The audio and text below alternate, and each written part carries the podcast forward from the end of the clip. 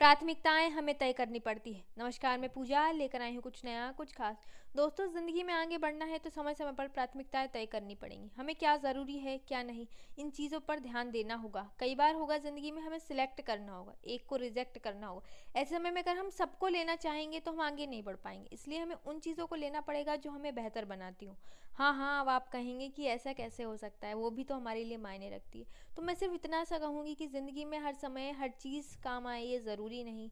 ठीक उसी तरह कई बार प्राथमिकताओं को बदलना पड़ता है। जब सपने देखे हों बड़े बड़े कुछ करने का तो उन प्राथमिकताओं को छोड़ना पड़ता है जो हमें बेवजह का तनाव दे रही जो हमारा सिर का दर्द बढ़ा रही हैं, बेमतलब कि हमें टेंशन दे रही क्योंकि हम सिर्फ़ इंसान हैं, हम बेहतर कर सकते हैं। जो हैं उसमें और बेहतर कर सकते हैं। हमें ये ध्यान देना होगा, अपनी प्राथमिकताएँ हमें खुद डिसाइड करनी होगी क्योंकि यही प्राथमिकता ज़िंदगी में आगे ले जाती हैं। कारण कोई नहीं देखता, वजह कोई नहीं देखता, केवल सब ये देखते हैं कि आज आप कहाँ खड़े हैं, आपकी अचीवमेंट क्या है, आपका एक्नॉलेजमेंट क्या है, आपका नॉलेज क्या है और आज आज आप कहाँ अटैच हो।